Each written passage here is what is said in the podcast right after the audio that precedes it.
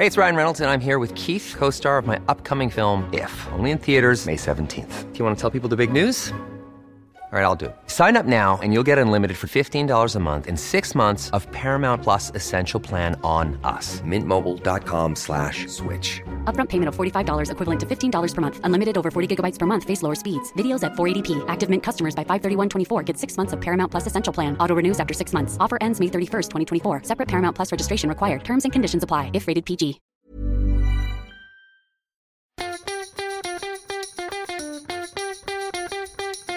From Barangaroo Studios, the AusBiz COB is the key stuff you need to know about the day in business and finance. Well, hello, hello. You are listening to the COB podcast. I am your host, David Scott, joined today by Annette Beecher on April 27th, which just happens to be Inflation Day here in Australia. And uh, I think this is the day that we found out that uh, Australia is not too different to the rest of the world when it comes to those global inflationary forces. My goodness me, the RBA's been pushing back for weeks and months, saying we don't have an inflation problem, everybody else has. But of course, we had a nice five handle on that headline rate. Everyone was clustered around five, uh, four and a half. So goodness me. And then of course the key measure that everyone looks at, the trimmed mean, was meant to be 3.4, Scuddy, but somehow 3.7. Absolutely shooting the lights out. That pretty much set the scene for the afternoon. Yeah. So it's uh, now the debate is starting to go and shift towards not whether the RBA will go and move in May or June, but more so it's likely to be May, given what most of the forecasts are now clustering about. That's certainly what the uh, the markets are focused on at the moment. Mm-hmm. Uh, some are out there. Uh, AMP Shane Oliver talking about a 40 basis point hike next week. Uh, mm-hmm. To a couple of the majors, NAB and ANZ, both expecting a 15 basis point move next week. CBA holding steady for the time being, expecting the move to be in June. But all things being equal, it looks like one way or another in the next month and a bit we'll be talking about rate hikes here in Australia for the first time in well over a decade. Yeah, it's it's a little frustrating, I, I guess, and, and it still does boil down to the fact that we have a quarterly report. We should have found out months ago that inflation is on the rise, and again, we're still waiting for the next wages report, which you know most of us have d- as dismissed as not really reflective of the broader economy. But anyway, that's not till the 18th of May, and then if you do want broader labour costs, that's not until the 1st of June. Goodness me, are we still hanging around waiting for those numbers or will they get cracking? The Most analysts today have basically said time to get moving. Oh, well, I like your uh, last line on your view today. Just get on with it. And I think uh, we're at that point now. It's, uh, it's definitive, the evidence that's accumulated over time. I'm not sure what we're waiting for beyond this point. Uh, the, as you said, the, uh, the wages readings aren't probably going to give us a definitive answer anyway. So, yeah, let's go and start. Look, uh, that temporarily distracted us from what was probably another major story, and that's the mm-hmm. continued sell-off we're seeing in equity markets, including here global, uh, here in Australia, I should say, uh, down another 0.8 of a percent for the uh, XJO today in the CBOE Australia. Uh, it could have been worse, but it uh, wasn't all one a, way. It's a th- it's the third day in a row that we're seeing quite a sizable decline. Yeah, I, I, you look at it on a chart, and we're back to you know early March levels because let's face it, only last week we were talking about nudging record highs, so that conversation has been shelled for now. But yeah, a couple of days in, in a row, a lot of people get nervous. Discussions about you know catching falling knives and looking for quality but uh, you know, we have to turn to the US for you know setting the tone, and you know, some of those big boppers in the US are starting to disappoint, and just by definition, we follow that tone. Yeah, Alphabet, uh, no, really disappointing the street uh, overnight. We talk about those asymmetric uh, earnings risks I wrote about in the View mm. yesterday, and uh, clearly coming to fruition. And we've still got some big boppers coming. So Meta is going to be out later tonight. Also, uh, the day after, we also have Apple and uh, Amazon as well. So yeah, lots of earnings risk out there, and that's not even excluding the rest of the plethora of the uh, the S and P 500 that uh, mm. uh, the majority are still yet to report.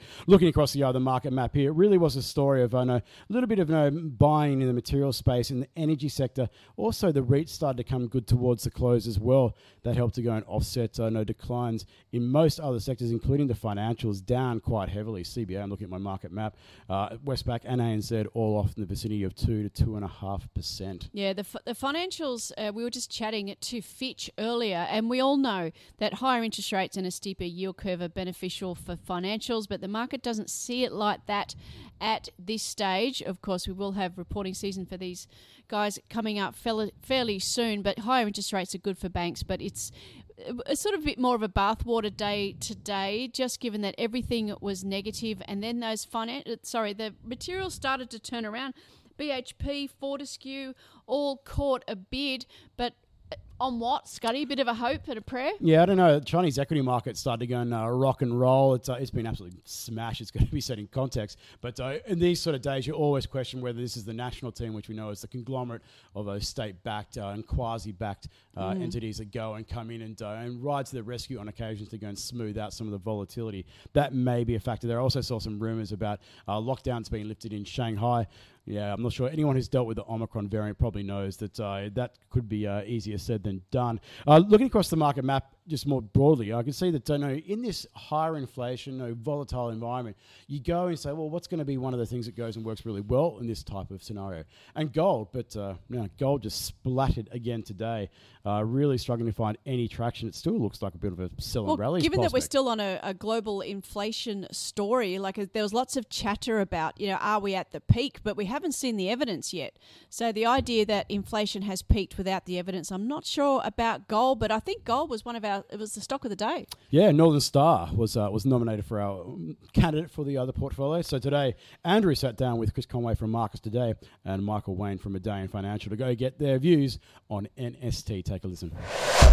I do quite like Northern Star, um, but I don't like gold at the moment. Uh, I, I, would say that the, the macroeconomic conditions for gold in the last 12 months have been fantastic. You know, uh, flight to safety, um, flight to uh, fight inflation. You know, gold is typically an inflation hedge. Uh, it couldn't have been any better for gold, and yet gold uh, has gone up around you know 10 or 15 percent over the last 12 months, whereas some other commodities like lithium, for example, are north of 200. So, just in terms of that commodities complex, gold would probably be the last thing that I would want to be looking at. Uh, there's there's a whole lot of other commodities where I'd rather be playing. Um, but in spite of all that, I do quite like Northern Star as a business, but I, I can't buy it. It's never good when you've got falling production expectations and also increasing prices, and that's being reflected in today's move.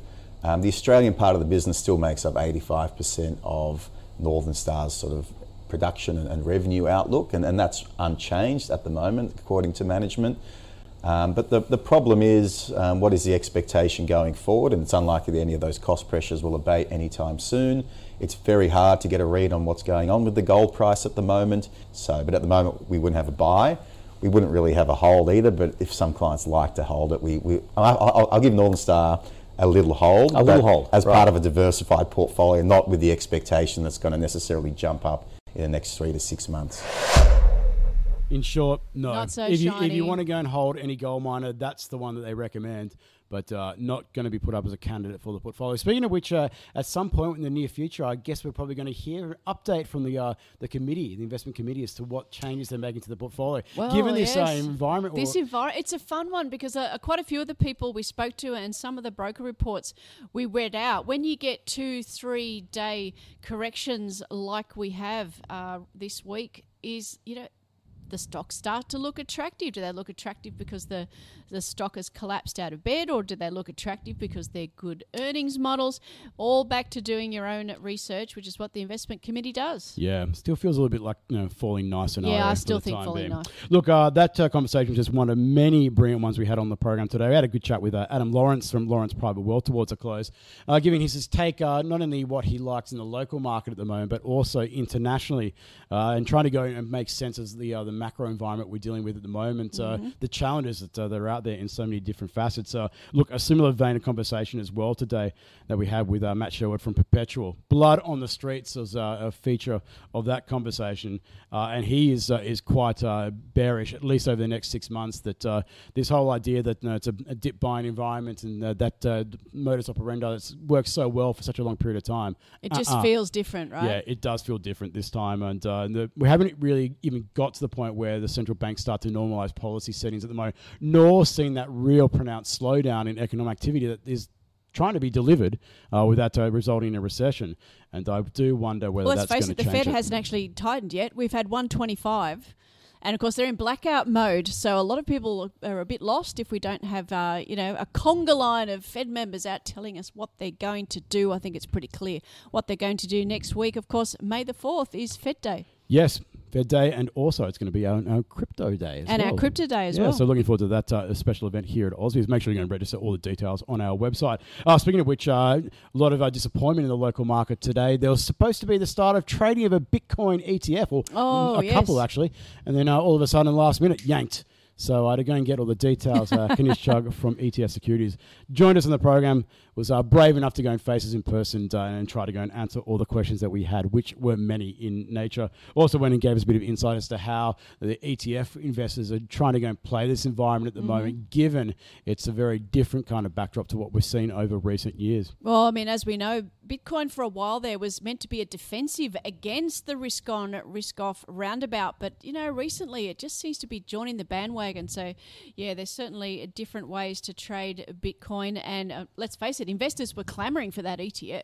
Yeah, we'll see where uh, at some point. Uh, he doesn't think it's going to be a permanency of this uh, delay. It's going to be uh, only temporary in nature. So just to go and wrap up the day, the uh, Australian SIBO uh, 200 down one percent, even a little bit less for the XJO after the final price crossing. But just looking across the other market map, uh, the uh, the winner on the day was City Chic, uh, the plus sized uh, women's retailer, up 6.2%. A nice little positive upgrade coming through from the market today. Also looking across the Whitehaven Coal, another decent uh, rebound after that uh, shellacking earlier in the week. It was up 5.7%. And Downer EDI, also giving you some pretty uh, positive guidance coming through. It was up 4.1%. At the other flip side, uh, Life 360, absolute belting, down nearly 30% today. Not great in terms of an outlook and also part of that tech bloodbath we saw from overnight as well. Yeah, EML payments of another 6% as well. Credit Corp as well, cut uh, by some uh, broker activity there. It got hammered uh, in towards the close. It was off 9.7%.